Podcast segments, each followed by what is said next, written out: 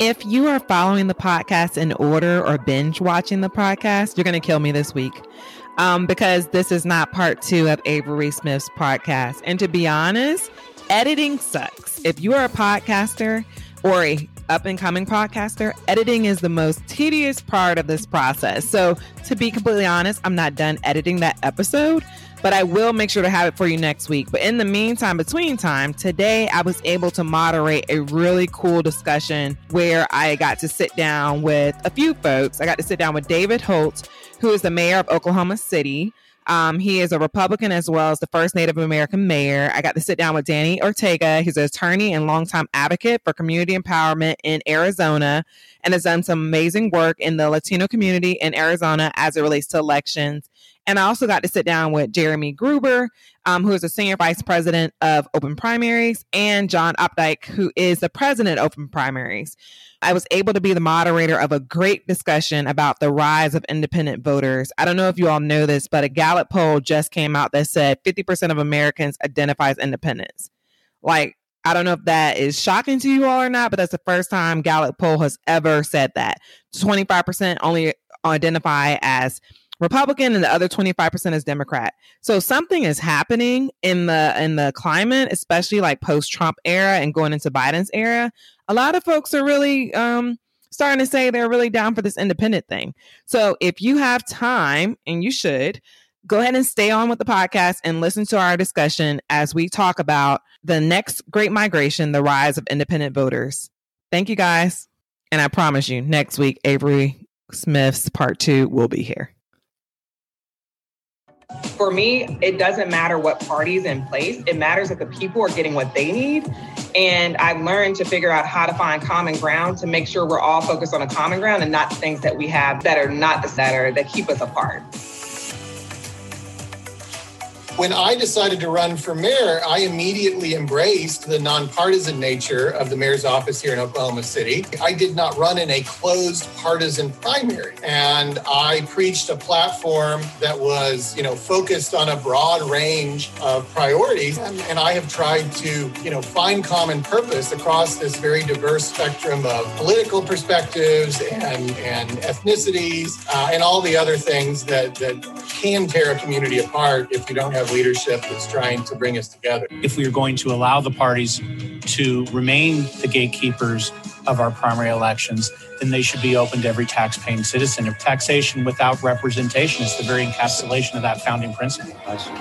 To me, the primaries in the state of Arizona are the biggest voter suppression that there is in this country because people are not allowed to vote for who they want to vote for, not for the parties want them to vote for is a coming together of political insiders that want to restore some elasticity, some flexibility to the two party system, and political outsiders, independents who want to shake up the system and open up the door so non party voters have much more of a say. And they're joining forces. Thank you all so much for joining us as we discuss the next great migration, the rise of independent voters. With us today are the authors of the report, Jeremy Gruber, John Opdyke, as well as Danny Ortega and David Holt, both of whom wrote forewords for that report. All four of them have so much to say about the rise of independent voters and the need for political reform, and so do I. So I'm excited to jump into the conversation and get us kicked off. So, my first question goes to John and Jeremy.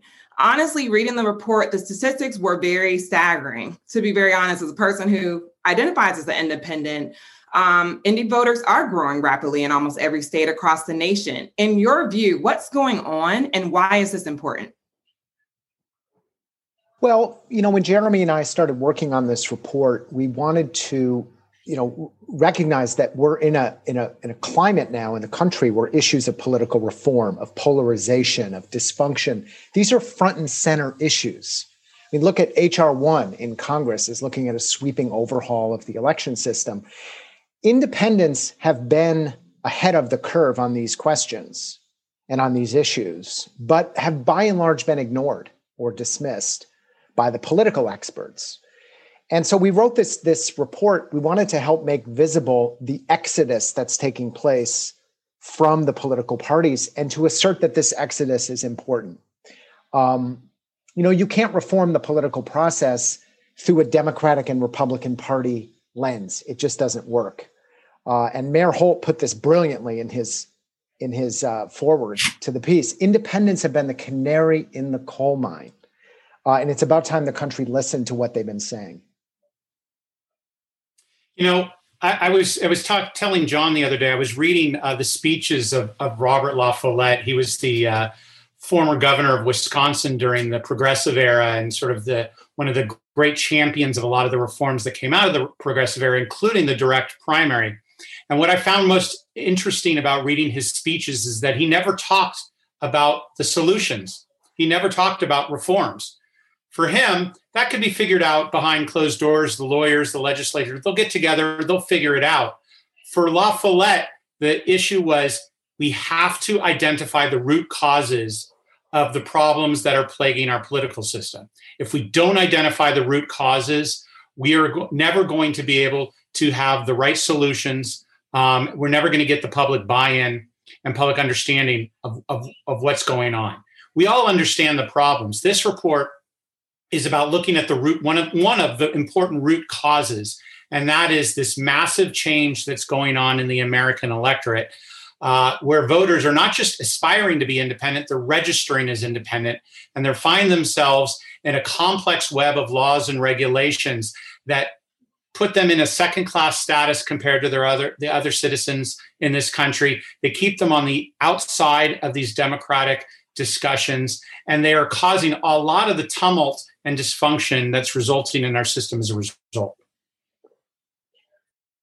that definitely makes sense. So I live in Maryland where we're in a closed primary state. And for the first time, I came from Virginia where it was open primary and I didn't have to register.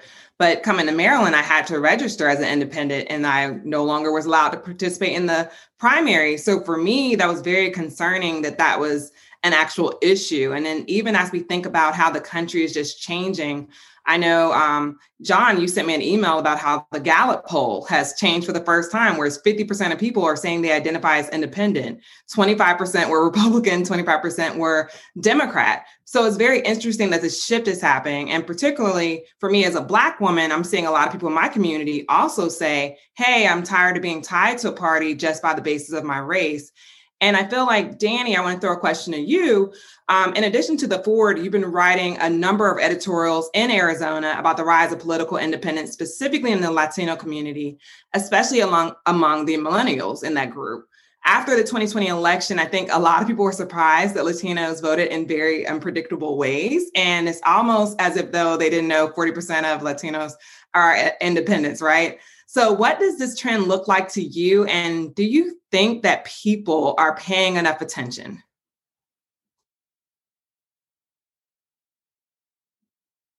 Oh, Danny, you have to unmute yourself. Sorry about that. Thank you for inviting me to this discussion.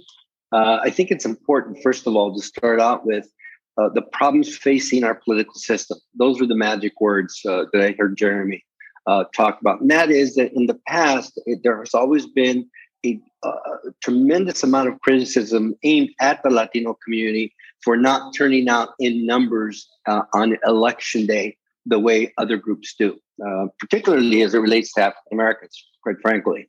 Uh, and at the end of the day, it was always blaming Latinos for that.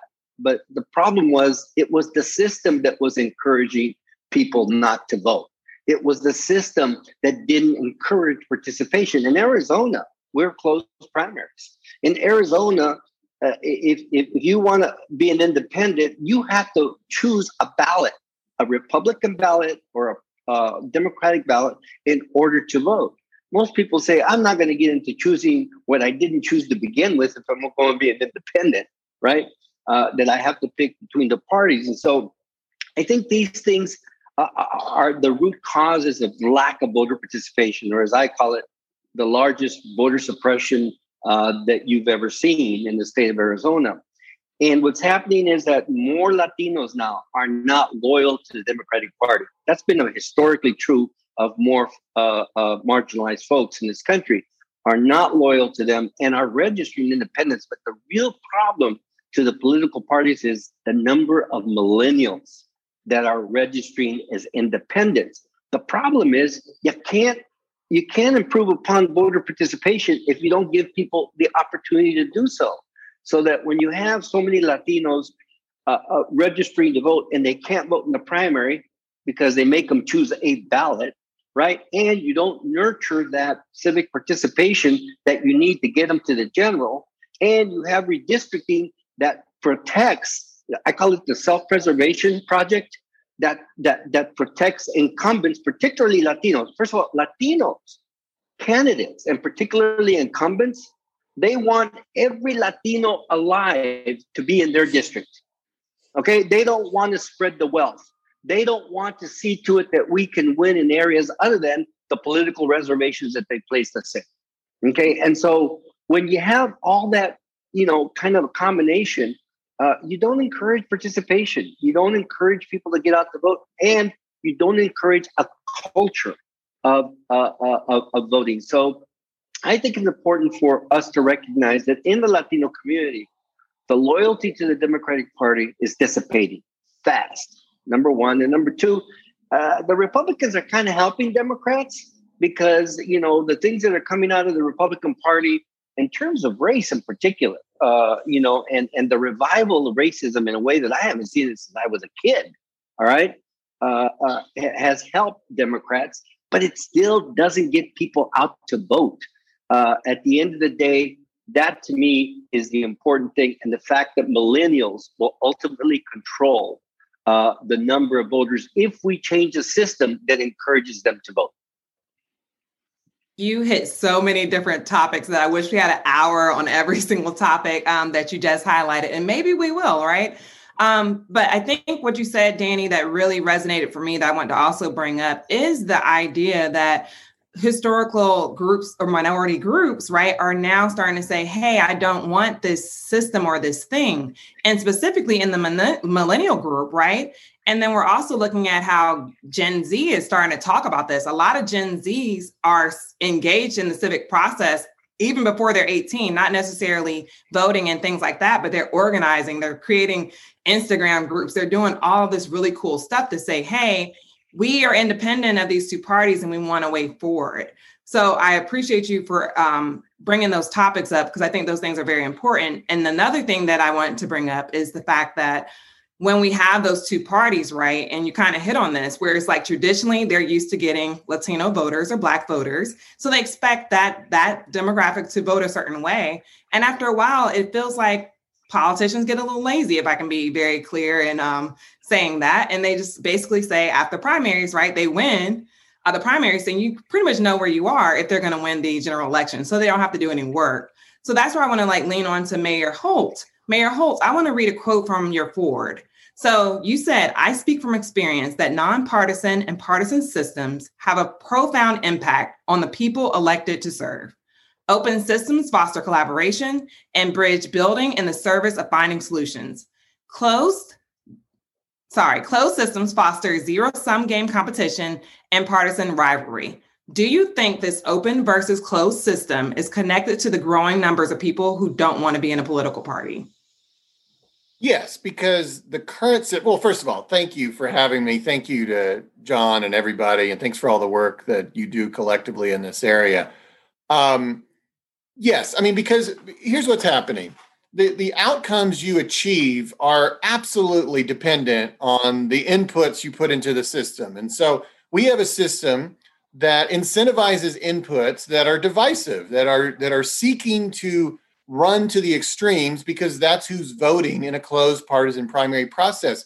This inevitably yields outcomes that sort of turns a lot of people off, especially the 50 60 70% of people that are that are if not 70 80% of people that are in the middle so contrast and compare different systems and we're a great example of uh, we're basically a, a, a top two nonpartisan system in the city of oklahoma city and when i ran even though i'd been a republican in the oklahoma state senate i ran as a very nonpartisan uh, with a very nonpartisan vision and i got 78% in a city that's about 50 50 along politics. It's a very purple city. It probably voted for Joe Biden by about five points in this most recent election. But I got 78% as a, as a registered Republican. because I ran nonpartisan and I ran that way. You know, I was incentivized to run that way through the system. And that you can't nobody gets 78% in, in the current system we have because it's made to divide us.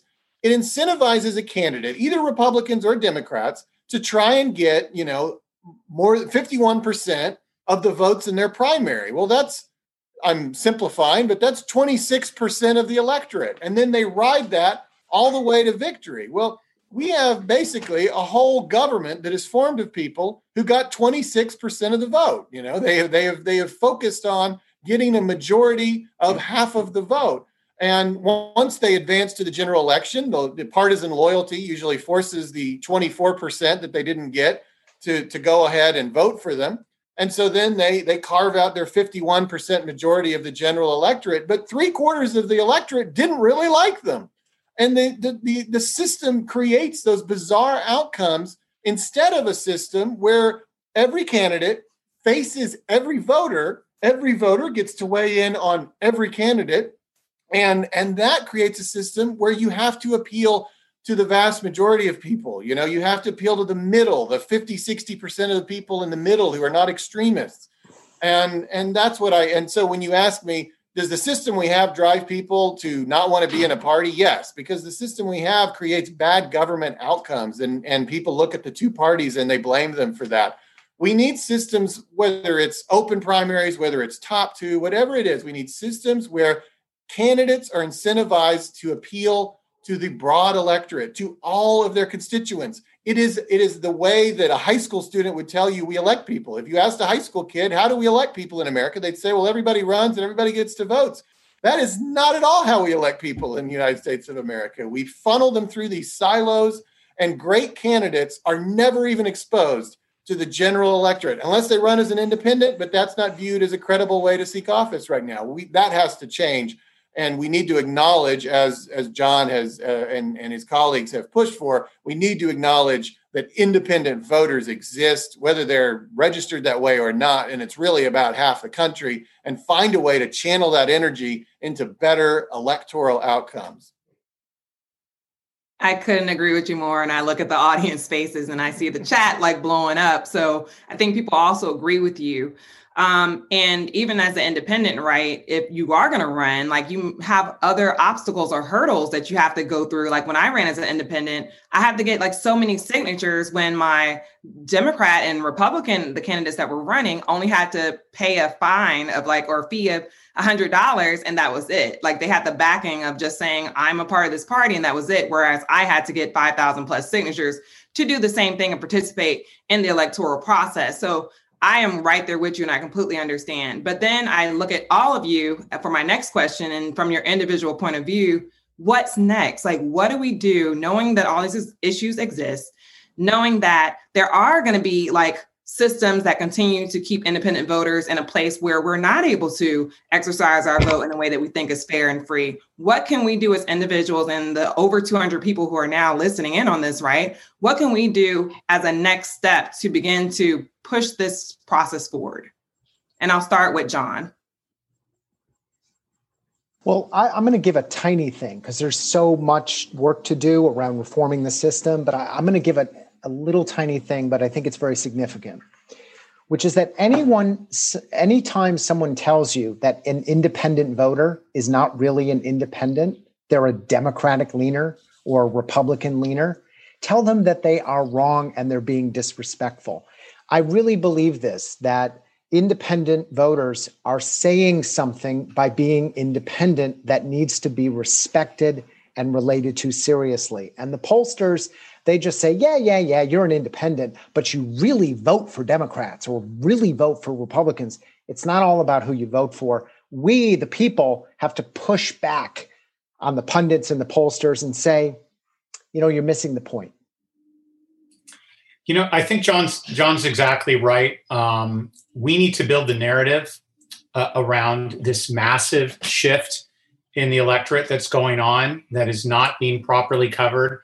The public doesn't appreciate it. The media doesn't appreciate it. The politicians don't appreciate it, but it's very real and it's fundamentally contributing to the dysfunction and polarization that we're having right now. When you look at the numbers and we've been looking at these numbers for a long time, these polling numbers that come out of like Gallup. Uh, and those are very persuasive numbers. But when you only talk about independence as aspirational, as voters who view themselves as independent, you're much more able to dismiss them, right? You're much more able to pigeonhole them as leaners. But what I think this report does that I think is, is a really important addition to the conversation is that it maps actual voter registration trends currently and in the future and finds that independent voters are actually registered voters in half the states in the country right now. They're the largest or second largest group. And if you're looking at the growth rates, uh, they are going to be the largest or second largest group of voters in every state in 10 years. So we have a system that's fundamentally out of whack. Our institutions, our electoral system, um, uh, our entire political system is not connected to where the voters are. It's it's it's from a bygone era when everyone was more or less a Republican or a Democrat. Um, and until we fundamentally understand that the system is out of whack and why, we're not going to be able to move forward with the more specific solutions that and a lot of us are are working on right now.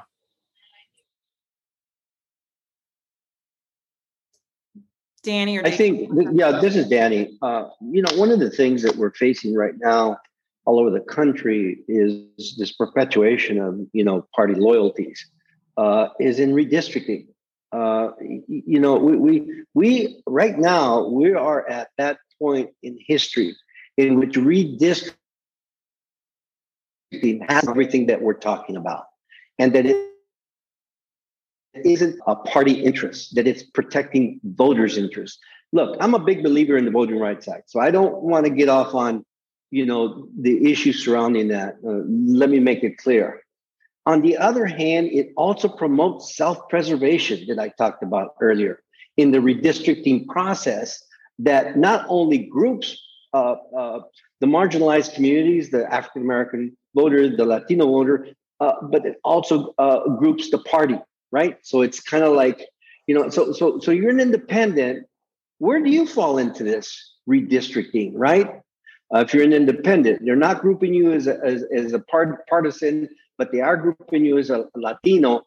There are the challenges that we need to meet. And in all of the states across the country where there are large Latino uh, uh, voters, large numbers of Latino voters, we need to be careful that we're not being pigeonholed, that there's not this vessel that we're going to be put through uh, in order to keep those that we have because we don't have enough anyway. I don't buy that. Uh, and, and to, it's a matter of creating greater opportunities. Polarization happens because we created it. We created polarization. Independent voters are the answer to fight polarization because it's not a matter of leaning Democrat, it's not a matter of leaning Republican, it's a matter of independently looking at candidates about which are the best to carry forward the issues that we care about. And until we deal with this, both from a redistricting level, opening primaries, in whichever form your state can handle that, I think are a combination of moving forward. Otherwise, you know, we can keep talking about, you know, uh, uh, opening up primaries, but if the powers to be continue to put us in these little political reservations where we have no choice, uh, it's only half the pie. We got to go for the whole thing. Amber, I just I think that uh, well, I think redistricting is important. Although every state's a little different. Like in Oklahoma, we have overwhelming Republican majorities in our state legislature, and it's going to stay that way even if you had an independent redistricting commission. What you really need, I think, are as a top two or open primary system, and then you would have different Republicans. You'd have you'd still have probably a lot of Republicans, but you'd have Republicans who are incentivized to cater their message to a broader electorate and not just try to chase the, the, the, most extreme voters in their closed primary system. So I've got some Oklahoma friends on this call right now from places like the Oklahoma Academy and Let's Fix This. And my message, which they've already heard to them and to anyone, is you know coalesce around one goal. For me, I think the game changer in Oklahoma would be top two system or open primary system, something that incentivizes candidates to to have to face all the voters uh, and gives all the voters a say in the outcome. but uh, you know, every state's probably going to have a different situation. But for me, if you had to do one thing, it would be rallying around around that, around open primaries, around top two uh, voting systems. Definitely understand where you're coming from. I used to live in Del City as a kid, so Oklahoma, feel free to go for it and do some amazing work. Um, but now at this time, we're going to open it up for questions. A quick reminder to ask a question: just type your name in the, and state in the ta- in the chat and then one sentence description of your question. I'll then call on you to ask the question. Um, so let's go ahead and get started. Our first question comes from Jessie Fields of New York City. And she has a question around nonpartisan elections and open primaries. Jessie, feel free to unmute yourself and uh, ask your question to whichever member of the panel you think um, is the best person to ask that question. We'll also jump in as a panel. Okay, great. Thank you very much. This is really great. My my question is around one, the fact that there's, as you've highlighted, enormous growth among independents through diverse communities. Among America, 50% are now identifying, including in the Black community, the Latino community. At the same time, our, our electoral process, as has been stated, is closed. So a lot of times independents can't vote in the primaries. We just were involved in a campaign in Florida at the end in the November election to try to open up the primaries in Florida. And in Florida, as well as in other states, including New York, where I live, the leading argument put forth by the party establishment, and in Florida, many Democratic Party elected officials and Black Democrats were saying that opening the primaries will hurt African Americans, will hurt communities of color. That's the top argument that's used. And unfortunately, uh, you know, they have that rhetoric. So my question is, it seems to me that the we have to confront these challenges. We're up against really serious challenges. The Democratic and Republican parties are very threatened by independence and by opening the primaries. So how do we confront that? I think it's it's very important to do that and it's such a contradiction because as you pointed out, political independence is growing among communities of color and how do we reach out to disenfranchised, marginalized, poor communities with this message of how important it is to, to their communities to be included and to, to have nonpartisan elections and nonpartisans, nonpartisan approaches to public policy. I want to say one quick thing, and then I would love for Danny if you could start this one. But I live in Baltimore City, and Baltimore City, for the first time, we had an independent candidate um, for mayor who actually got 20% of the vote in the general election and that was amazing and that he actually started running in october like really because we you can't turn in your signature until august and all that type of thing but a lot of folks and baltimore's majority black voted for this independent candidate that had these great ideas but we also saw that we need to educate folks on the fact that they don't have to subscribe to a certain group just because that's how it's traditionally been so i'll yield back and pass it over to danny well i think that i, I think that uh, what's going on across this country, particularly as it relates to Latinos, is a good example of the loss of loyalty to party. But and that's happening kind of organically. Uh, the, the one because so many people are registering independent and it's okay, but more importantly because both parties are just not a place where you want to be, uh, and and really feel independent, feel like you're making a choice for yourself. So the trend is there. The question is, how do we encourage okay these people that are registering independent to vote how do we get them out in a way where they can express themselves independently when they go to go to vote and it just seems to me that it's a matter of a systemic change that goes like i said previously redistrict number one. Number two opening up uh, uh, primaries. Uh, number three continuing massive voter registration drives that are not partisan. By the way we all know that the majority of people who are there registering people to vote are registering for a party, even though in my state it's illegal, right? It's illegal for you to register just Democrats or register just, but you go into the areas where you know you're going to get the most fish, right? to catch. Uh, you know, uh, particularly in Latino areas and African American areas, people go in there believing, well, they're going to register Democrat. And I think we've got to educate folks that they can be independents despite the process that exists now that keeps them from voting in the primaries in an independent way. So, look, we got a lot of work, but at the end of the day, I think we and we don't and get away from this leaning leaning Republican or leaning Democrat. Most people say that Latinos are register, registering independents, but they're really voting Democrats. Well, that's hogwash. They're not voting. It's not that they're voting. They're not voting because that that that civic participation, that culture of voting, has not been instilled from the primary and the redistrict, et cetera, et cetera. So we got to keep reaching out to folks and say to them, we can't create true change. A, if you don't register. B, if you don't vote. And three, if you don't show the parties that there is another group of people here who truly think independent. You know, just to add two cents to that, Amber, before you move on, I think what Jessie's saying is a great question. And I think the challenge for the reform community is to get into the Black community. We can't just develop good arguments, and we need to be on the ground in the black community. And uh, this this last year for example we were a part of an effort in st louis with the center for election science and league of women voters and and um, uh, show me integrity.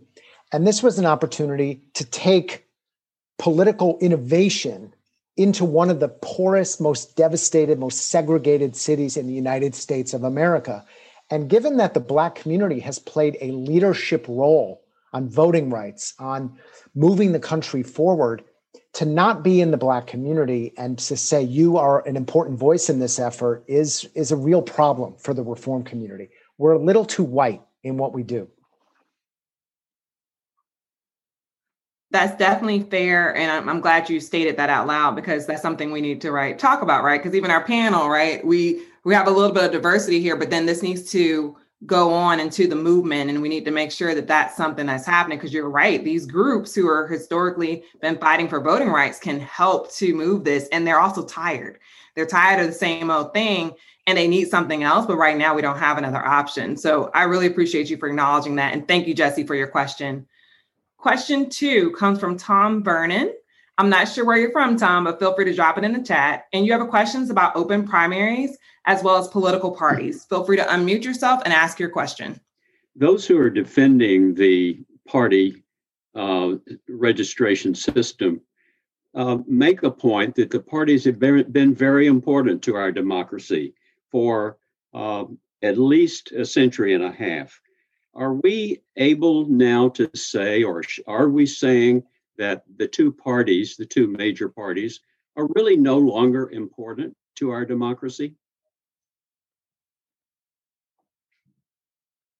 I'm happy to jump in on that. I, I think quite the opposite. I think they're they are important. I, I'm I'm a party member myself, but I think the question is is what role do the parties have? Um, should should the parties be in a position to be the gatekeepers uh, of our rules, or should they be uh, part of the competition that participates within those rules? And who gets to make those rules? Is it the people, or is it the parties?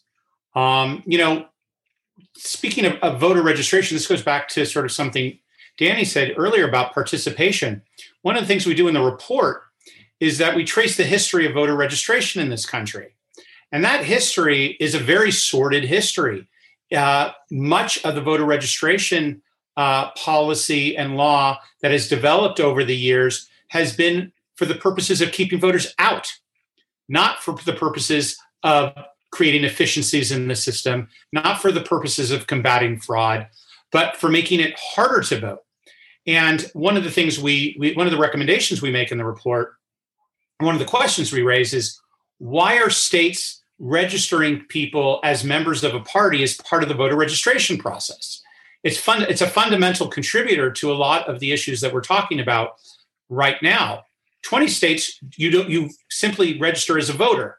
And that sounds simple enough. But in the majority of states, you register as a Republican, as a Democrat, as an unaffiliated voter, Green Party. The moment you do that, the moment you have siloed yourself and put yourself in a, into a system that keeps you separate and different from every other voter.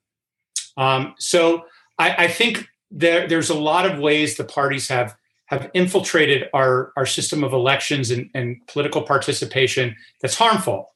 Um, but I think they have incredibly important roles as competitors within the system to gather like minded people together to run candidates. It's just a question of where do we draw the line? The line has gone way too far in the wrong direction. Amber, can I add something to that real quick? Yes. I, I think it's also important that candidates understand how they do not encourage voter participation. They do not. Okay. They're the leaders of voter suppression. What do they do? They say, okay, get me the last, give me the statistics that shows me how people voted in the last three election elections or pre-primaries, whatever it is, right? And then they say, give me those names, give me those numbers, and that's all who gets information. The folks who are always voting. Okay. We've also got to break this system within our communities, uh, all but within our communities and within our candidates to say, look, you got to reach out to those who are not voting because if you don't, they're not going to get to vote. Spent $16,000 on a poll 20 years ago to find out what? Well, I don't vote because nobody contacts me. Duh. Okay. And that's the other challenge that we're facing that voters voters are being discriminated against by the candidates. Only those who vote frequently are being contacted. So the next challenge is how do we get to those that aren't voting? In Arizona, you will never be contacted by a candidate in a primary, ever. Okay? Unless they happen to come to your house and not know that you're an independent, right? But in terms of literature, in terms of direct, uh, um, you know, solicitation, it's just those who have voted in the last three elections, and everybody else is left out. Another challenge for us. And I want to piggyback, if I may, Amber, on what Danny's saying. You know, I understand. I sympathize with a candidate who wants to focus their finite financial resources on those who are most likely to vote. So it's not necessarily their fault that they're not, you know, mailing mailers to people who are unlikely to vote. It's really incumbent on the system and the government to market the election better and and there's many different ways we could spend an hour on this but one of the things i've always liked about a top two is it's only two elections um, and and that's just more likely for people to participate in. Here in oklahoma we have three elections you know we have a primary we have a primary runoff and then we have and that's by the way the primary runoff is the least participated in election and it is where the most important decisions are usually made. And then you have the general election and so, with three elections, it's highly unlikely that those casual voters are going to participate. Um, so, cutting the, from three to two is another good aspect. Marketing the election better is something that's always been important to me, and I think resonates a little bit with what Danny's saying. Yeah, I definitely agree with a lot of different points you all just brought up. And then we can even think about what happened in um, Georgia, right, where there was a big focus in that state to get folks who had not voted, right, and how that turned our election around. So I think there has to be some parallel movement outside of the candidates doing that work for sure and making sure the government is making like voting and uh, registering to vote a thing for sure. And I think we do need to have more um, conversations around that. So I appreciate all you all's thoughts on that. And then, Tom, thank you so much for your question. And we're going to move on to the next question. So our third question comes from Mike Mike Kinnick from Georgia. Um, he, he wants to talk about lessons learned from the recent situation in Alaska with Senator Murkowski. And you can unmute your um, mic and go ahead and ask your question. You, you, you pretty much did. It's Mike Kinnick. I, I'm just wondering how the group thinks or the panelists think about the, the, the impact of the single nonpartisan um, public primary and how that's freed up Lisa Murkowski to vote her conscience and vote what she thinks is is right versus what will hurt her and then basically because they've taken the ability to use the primary as a weapon and being primaried away from um, the, the the Republican Party up there.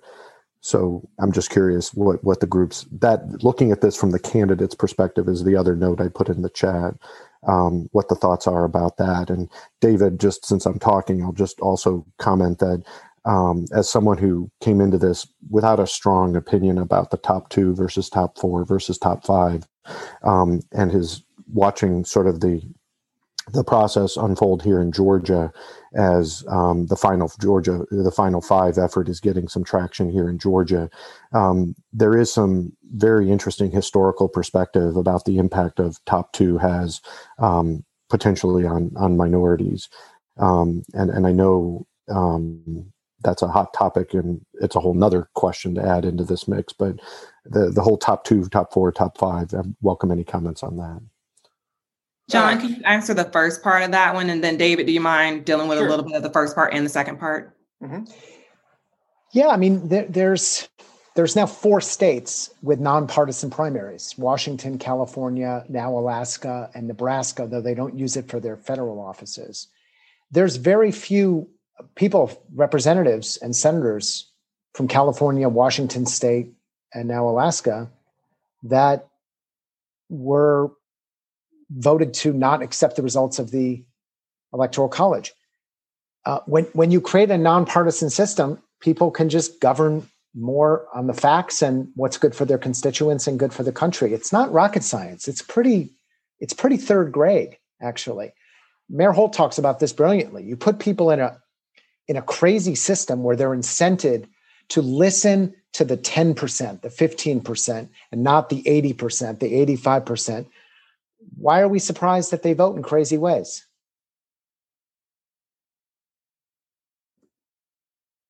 Yeah, and I just I just echo that. I mean, yeah, the the as I said earlier, the the way you incentivize candidates govern changes how they behave as elected officials or changes who gets elected. But um, you know, you can you can be a normal, reasonable person like the vast majority of Americans if you answer electorally to all the normal, reasonable people. And you can kind of shut out the extremists at both ends of the ideological spectrum. But in a closed partisan primary, everything completely shifts and, and half the voters are irrelevant. And now you're focused on these other half and you're trying to figure out how you're going to game that system to get, you know, the majority that you need. It, it's ridiculous. So the other thing um, you were asking, I don't, you know, I, I am, I just want a system where every candidate faces those incentives and is and is put in front of all the voters and every voter gets to look at every candidate. I mean, I can't tell you how many times you have a Democrat saying, "Boy, I really liked John Smith in that Republican primary, you know, I would have voted for him, but I never got to even see him, you know. He was he was kept from me." So, uh, when you asked uh, about, you know, top 4, top 5, I I am probably agnostic on that. I refer to top 2 because that's what I'm most familiar with, but I just care about a system where every candidate faces every voter and every voter gets to see every candidate. And however many advance out of that is is uh, I don't have a strong opinion on. But I just want to get rid of these silos. You know, Alaska's a case in point, really, about how broken the system is. Alaska's 58% of Alaskans are registered independent, 58%.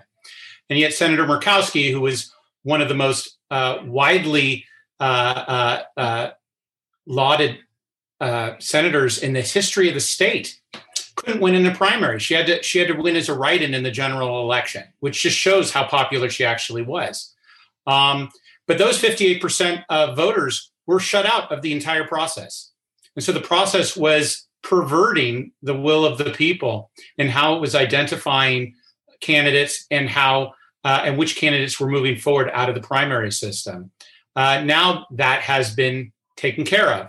Alaska doesn't have that issue, and Senator Murkowski has a lot more freedom to govern for her own values and for the values of her constituents and not for the party platform. You know, it's funny you said, I want to hone in on something. This requires a lot of education with voters. A lot of voters think primaries are almost like March Madness. Like you, you got to win your first round to get to the big show, you know, and that if you couldn't win the first round, surely you're not a good candidate for the general election, you know. And that's not at all how it works. You know, it's not about a first round, second round. It's not like one contest is harder than the other. It's different types of, of candidates are going to function better in different kinds, types of environments. So you absolutely can have a candidate like Lisa Murkowski, who is wildly popular amongst the entirety of Alaska, but is maybe not so popular in the Republican primary. And it does, that doesn't mean that one is not a superior performance to the other. They're just different groups of people. And and so we, we also have to help people with that. I've often heard people say, well, John Smith couldn't even get out of the Republican primary. So what kind of a general election candidate could he possibly be? Well, probably a really good one. You just wouldn't, you just didn't give him that chance to see the, the full electorate. I'm with you on that. Like, I understand there may be some, and thank you, um, uh, Mike, for bringing that up around. There may be some disparities that are caused by these different processes. But I think what Mayor Holt said was just giving access to folks so they can have the conversation. They can come to the table so then the voters can actually truly vote and we can know who the true winner is, right? I agree we shouldn't have candidates who are winning with 26% of the vote. Like that doesn't make sense. Um, and the March Madness was perfect on time for us running into March next week. So I really appreciate um, you for calling that out because I didn't think about it until you said it. And I'm like, yeah, we we do kind of do it that way, and that's not how the election process should work at all. Um, so thank you for that, and thank you, Mike, for your question. Um, our next question comes from Kathy Stewart in New York. She has a question around polarization for Danny. Um, feel free to unmute yourself and ask your question. Thanks so much. And thanks to everybody. This is such a great conversation. I, I wanted to pick up on something you spoke about, Danny, about how polarized we are and how you see independence as the answer to that. And that's something that I've thought a lot about. Obviously, at 50% of Americans who consider ourselves independent, we are diverse, we cut across all communities. Among millennials, it's growing, among the African American community, Latino community. Um, and so I wanted to ask all our panelists, but especially Eugenia, to say more about how you see that culturally and politically. And I know that there's been some really interesting work done at the Morrison Institute that that kind of tries to probe that issue and how independence can play a bridge building role because we just tend to be less partisan, right? Um, but to the panel and Danny. Well, first of all, let's. Uh, um, can you guys hear me? Uh, first of all, let's talk about the progress that we have been making. Okay, I mean, Arizona's made progress after this last election. Ten thousand Republicans will just register as independents. Now, to me, that's a big victory, right? Uh, uh, and and this is happening everywhere in the country, not just Arizona, but Arizona in particular is important because you know it's been a red state, uh, and now it's purple, and you know then of course you you want the Democrats to turn to blue. I don't, I don't, I, I want it to stay purple, right? And so we're we're, we're dealing with this a cultural norm where look in Arizona, if you ran for the legislature. Uh, and you talk to voters, you would believe that there was only one election. You guys are talking about two or three elections voters would believe there was only one election. 90% of the legislature is elected in the primary. So how can you encourage people to get out to vote in the general if the uh, with regard to the legislature if it's already decided? Redistricting number one, voting patterns number two, candidates It's only catering financially or partisan, you know, on, on certain people. At the end of the day, I think that progress is being made into our culture, okay, of, of you know, being funneled, you know, to this tunnel of partisanship in a way, and I'll re- re- repeat what I said, that only independence, right, uh, can help us break away from it. And independence must look very seriously at making changes, lots of changes. The first one is already been mentioned several times. Let's get a system that encourages voting. And that has to be a top two or whatever you want to call it, right? But a, a system that allows primaries to to send two candidates forward. In Arizona, it only sends one. Even though you may have a Democrat and a Republican, the Republicans already won, or the Democrats already won, and nobody really cares. So you really need a system that makes general elections competitive, especially at a local level, and forces candidates to reach out to everyone not just Democrats, not just Republicans, but independents included. And so I, I, I think that progress is being made. It's slow. I learned this 45 years ago, you know, that things don't happen overnight. Uh, but I think we're making great progress, and it's a cultural issue as much as a political issue. I mean, all of us are kind of believe that we're independent, then we're leaning and realize, no, no, no, no. you know, you you, you, you got to keep true to the cause here. And so I think internally, all of us have some some um, uh, what they say is the road to recovery is admitting to yourself what went wrong or what you are addicted to or not. And I think we have a problem with addiction in this country, partisanship addiction. And it's going to take a while and some therapy to get to where we need to go, but it's happening. Well, we also we, we don't just have an addiction problem, we have a pusher problem. And honestly, go. if you look at the culture of of political campaigns, by and large, with some exceptions, it's based on demonizing the other. That's how you get your votes is by saying if if that other guy gets elected, if those people come to power, you know, they're going to eat your children and your whole world's going to fall apart. And I think culturally, independents are the voters who've said, I don't buy it. I just don't buy the way that you tell me that my neighbor who might vote differently than me is fundamentally my enemy. And I think that to your question, Kathy, how are independents the solution? We have to find creative ways to tap into the sensibility of independence that we don't have to negate and demonize and attack each other in order to move the country forward. And that's a real creative challenge because the, the demonization industry is so big. It's very, very big. And you know, just to one add one thing uh, to what Danny was saying uh, earlier about about the public needing to understand. The political class understands this very well mm-hmm. uh, about the role of independence. That's why they try to keep them out. Um, we're working in Utah right now, uh, where the Utah Republican Party is trying to push through a, massive, massive change in voter re-registration rules uh, to keep independent voters. It's a closed primary, but independents regularly re-register into the Republican Party because that's the only primary that matters in the state of Utah. They regularly re-register right before a primary in order to participate. They want to change the rules and keep those voters out. Uh, they know it's going to lead to uh, uh, the, the party losing members, but they don't care. This is about power. This is about consolidating their power. And they know that unaffiliated voters are unpredictable, that they don't follow uh, the, the party line. Um, and they don't like that. And keeping them out, keeping them at arm's length, they're happy to make that compromise if it means consolidating their control. Again, you all said so many powerful statements. And I think that we have to get to the point where we truly understand one, we do have to say, I have a problem. Even though I say I'm an independent, I do lean a certain way. We do have to really acknowledge that and say, if we are independents, let's fully push, push them and fully move, fully move it forward. Um, and then we have, we're almost to our last question, but our second and last question is from Steve Barrett. If I said your name wrong, I apologize, from New Jersey. Uh, you want to talk about politicians reforming the system? Please unmute yourself and ask your question. And thank you, Kathy, for your question.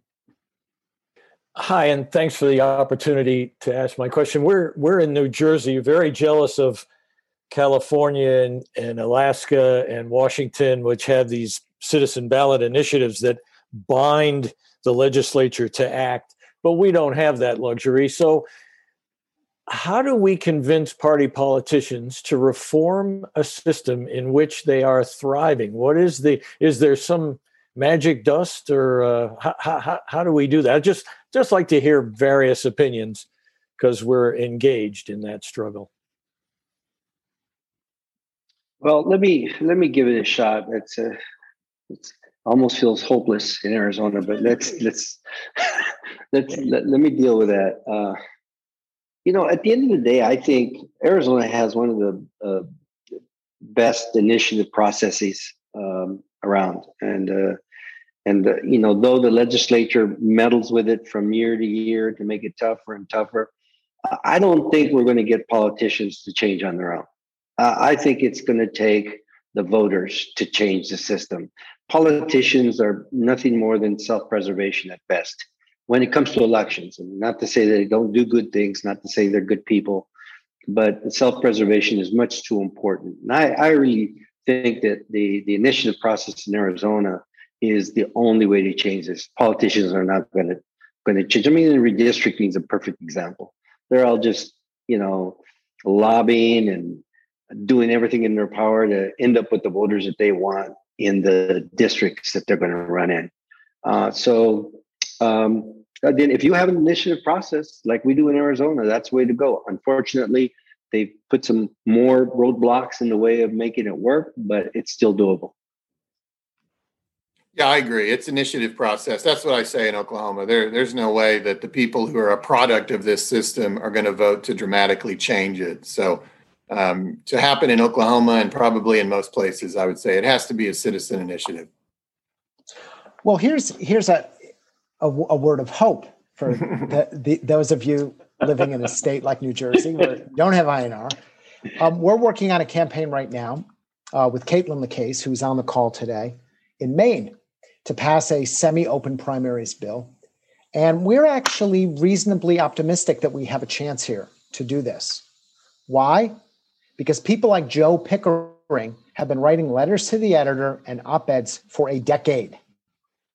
They've built, they've spoken at the Rotary clubs, they've gone to the meetings, they've reached out, they've built a base of support. It's not as fast as I'd like it. I wish we had I&R in every state. But there is these opportunities in, in, in, in legislative states to go to ground. And it's not glamorous and it's not sexy and it's not quick. But ultimately, you can build and you can grow and get to a point where the legislature, when Caitlin calls them up, and says, We want you to vote for this open primary bill, they've been like, I've been hearing from my constituents on that for five years. Of course, I'll vote yes. I think you're I think you're exactly right, John. And as I'm listening to you all, I realize that part of the reason I'm an, I'm an independent is because my dad was in the military and I lived in places like Oklahoma, Arizona, Mississippi, Virginia. Like I've had a whole bunch of different experiences um, to like really shape my life view. And when folks don't have those different experiences, then you grow up in a place that is predominantly one political party. It's very easy to see how you become a part of that system. So I'm really happy about this conversation and we only have time for one more question and it's a very personal question that's coming from lillian clement i think it's clementy out of virginia lillian please unmute yourself and feel free to ask your question hi thank you very much it's clementy um, and I, I, saw some pessimism in the chat. We just passed redistricting reform in Virginia against the interest of the legislature. And it was because one, grassroots support, two, um, the and then because they didn't know who was going to be in charge of redistricting this year, right? Um, so so it can be done. And my question is, that nearly killed me. I'm still recovering from that. What do we do next, right? I mean, as a, as a, as a citizen, I have an open primary here. I've just done part, participated in redistricting reform. What do I do next to move this ball? I'm sick and tired of the polarization. I'm, I'm done with it. And if all panelists can answer that in 30 seconds, that would be great. Thank you so much, Lillian. I mean, I think Lillian's structural political reform is a good start, but it's just a start. We have to take advantage of these reforms to bring together people from across the aisle and who have different views. And that's citizens groups and that's forums and dialogues. We have to build a new culture in our new system. I'm with John. We need to organize, but we can't just organize among the people we're already talking to. One of the big issues that the reform movement faces is how small it is. We need to build bridges with other movements, with other groups. You know, everybody who works on any policy issue right now in this country is frustrated by the lack of movement on that issue. When government's not working, every issue suffers. We need to build bridges with everybody who cares about anything that's before state legislature, that's before Washington, D.C., and work together to get the system healthy so that all the policy issues we care about can actually get a hearing. Well, this is Danny Ortega. Let me tell you that I'm tired of talking to Democrats about this. Uh, uh, what I need to do is that given the large number of young people that are out there who are registered independent, especially in my community, I think that's where I got to spend my time. I got to spend my time with people who uh, are registering independent, or as we call it, non-party preferred. I'd like to call them independents, but um, I think we need to spend more time talking to them in groups, small groups, a little at a time. Uh, it's the basics of organizing at its best uh, to begin to bring them together because nobody has called a meeting of folks who are independents to talk about where do we go from here. Okay. Uh, and I think we just need to be more creative. All of us know how to organize. Come on. All right and be more creative in talking to those folks and stop wasting our time with the partisans, you know, who believe you're a sellout because you're not promoting a party. Uh, you know, let's just do it.